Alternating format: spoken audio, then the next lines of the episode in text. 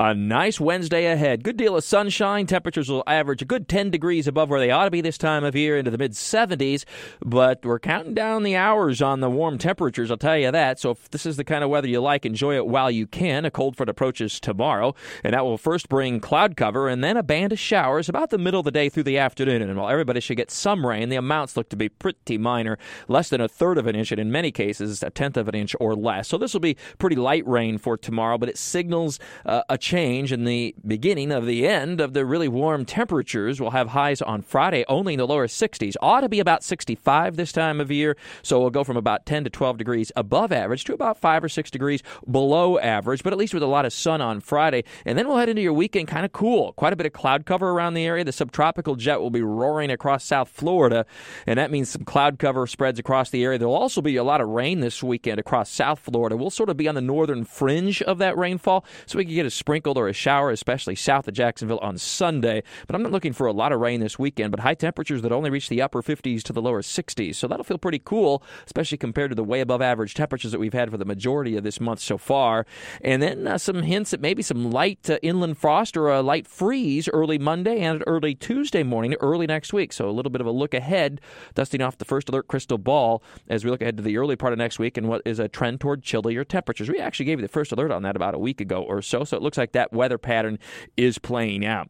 Meanwhile, in the Buresh blog, I updated that uh, yesterday. Uh, much on the weekend severe storm outbreak. There were some 400 plus severe weather reports Saturday and Sunday combined. Most of those really coming Saturday into early Sunday. That's also in the book of the tornadoes, or at least the killer tornadoes occurred.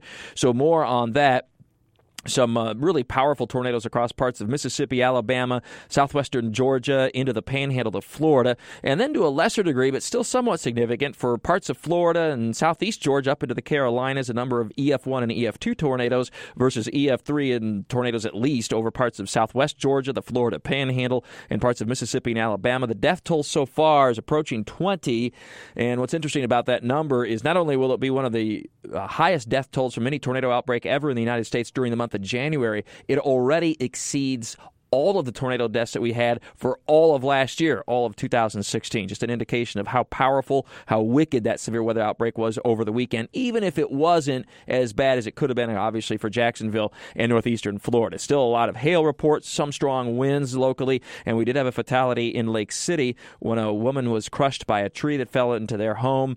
Uh, and a heartbreaking 911 call was played on Action News Jax. uh, Tuesday afternoon from the woman's son uh, when that tree fell into the home. It's uh, something else. It's on our website, actionnewsjax.com.